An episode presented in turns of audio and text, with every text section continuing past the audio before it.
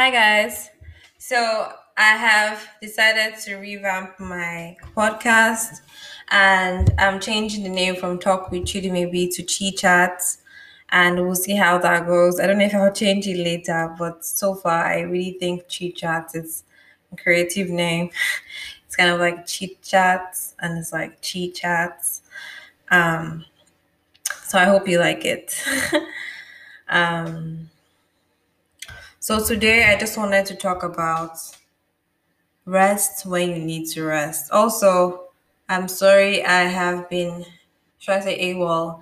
I took some time out um, and I haven't been recording as I would have loved to record, but that's okay. I'm bringing you a lot of a lot of content now, and um, just look forward to more content with me. So, the title of today's message or the word of the day is rest when you need to rest. So many times you may be seen as lazy when you say, Oh, I'm just going to take some time, I'm just going to lie down and finally close my eyes and just just close your eyes. Sometimes you can close your eyes or you could just even look at the ceiling and just decide that I'm not going to do anything today. And I'm here to tell you that that doesn't mean you're lazy. You need that time out for yourself. You need to take out that time for yourself. You know, you can take yourself to a personal spa treatment if you cannot afford, you know, to pay for a spa treatment.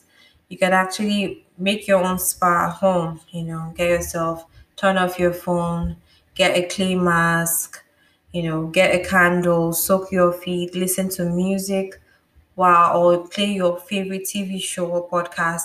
Just make sure you get that time in that you need to rest. It's so, so important. And um, your body will thank you. Taking out this time to rest is as important as working, it's crucial. And we don't realize how much sometimes we just need to stop. you know, everything is just, I think one thing this quarantine has really showed us is that sometimes we just need to stop and we just need to detach from everything and just rest. And when you rest, you're able to restart, reboot, and start again. And it's, it's very, very important. Like my screensaver says, give energy where you need to give energy, rest where you need to rest. And it's one thing I've been reminding myself of like this year. And it's something I've been really that's been really helping me. Like sometimes I don't really go on social media as much.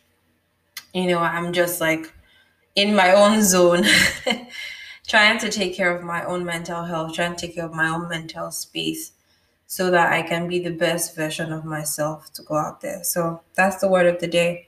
Rest where you need to rest is so important. Listen to your body.